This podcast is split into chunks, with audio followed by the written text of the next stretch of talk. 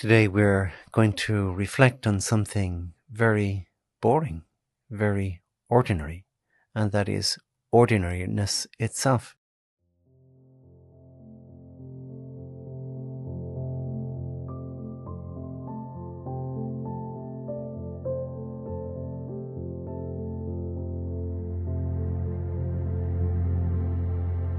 I don't know if you've ever noticed that the word ordinary in English can be used as a term of contempt.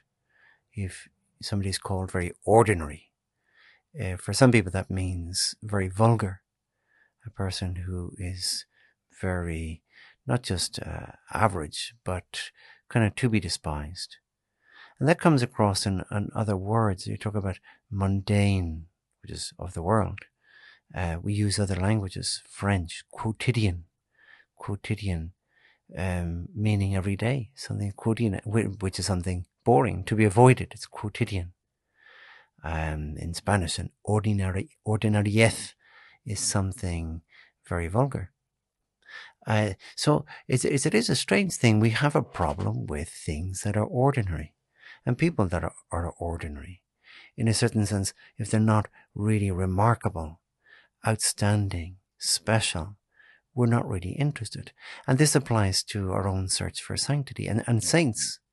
If somebody were to give you the life of a saint and you were to read there that, well, they got up in the morning about half six and they went, had their breakfast and they went off to work and came back around five or half five and had their dinner and said the rosary perhaps and some prayers and, um, tried to get to daily mass if they could all their life and, and died, you'd be saying, well, where are the miracles and where's the bilocating and where's the extraordinary actions? And you might say, hey, this guy can't be a saint. Well, the same thing kind of happens with our Lord.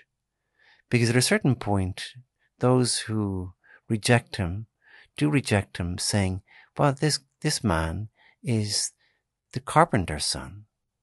And that's really ordinary, they're saying. How could he be anything special? We know he's not special. He's only the son of a carpenter a tradesman, very ordinary, from a very ordinary place, which is which is Nazareth. Um, Jerusalem is extraordinary, but not, Nazareth uh, at all. It's not even mentioned in sacred scripture be- before the New Testament. So for the for the the Pharisees and the other, you could say the leading lights of of uh, Israel, they would consider well that's just too ordinary, and that cannot be special. So this is a danger for us. It's a danger for us because we then think holiness and spectacles and extraordinary things are synonymous. Whereas Jesus, Jesus is showing us mostly by the great bulk of his life, 30 years of his 33 years on earth, our Lord does nothing extraordinary. And we have no reason to believe that there's any miracles before the miracle of Cana, the, the um, conversion of the water into wine. An extraordinary event, sure, but it seems to be the very first one. And certainly it's the first one of his public life, but the tradition is that there was nothing before that, and, and our Lord's life, there's nothing to be said about it except him being lost uh, briefly in the temple at the age of 12, because what's there to say? Our Lord lived the life of any boy, as, as a young fellow in, in Nazareth, very young man, apprenticed to his father, carpenter. And there's nothing to be said because there's nothing extraordinary, nothing different, nothing dramatic, miraculous. And even, even Jesus does bring this up at one point with those who are approaching him looking for kind of fireworks. They want, they want a miracle. And Jesus says, unless you people see signs and wonders, you will never believe. Our Lord doesn't like that, that they're just so hooked on signs and wonders. And that is you and that is me at times. And when we think, when we think of our, our sanctity, that, well, gosh, you know, I'm just an ordinary person. I, I haven't worked any miracles or, or bilocated or glowed in the dark or anything like this. I'm just an ordinary person. And then we think, well, therefore, I'm clearly not a saint or called to sanctity. Well, that's a terrible mistake. Our sanctity is in the ordinary things of every day. And again, that's the great lesson that Jesus teaches us That's all our Lord did. Nothing different from the vast, vast majority of, of mankind for 30 solid years, real years, real months, real days, real hours that Jesus spent doing nothing different from what the vast majority of, of mankind do each day of their lives. And yet, our Lord, of course, with all that ordinary stuff, He does it with extraordinary love. That's what's extraordinary. The extraordinary love Jesus puts into every moment of His life. And that is, again, the lesson that Jesus teaches us.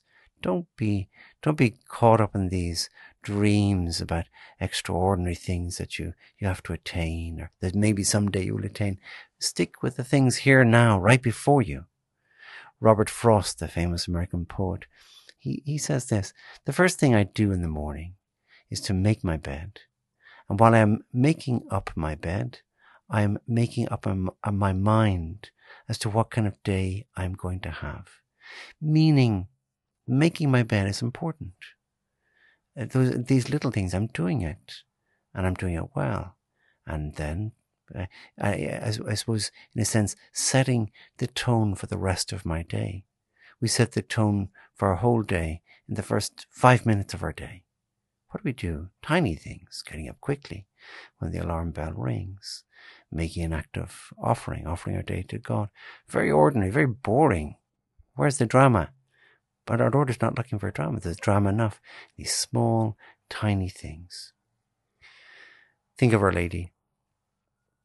We see the only significant moments in her life are the flight into Egypt, her Lord lost in the temple, and then the, well, really, behind the cross at Golgotha. Otherwise, Our Lady's life is just one ordinary thing, one ordinary meal that she's preparing, mending clothes when Jesus is a child, changing nappies. This is what Our Lady does for, for her whole life. Looking after people, looking after the decor of the house, helping the apostles later on.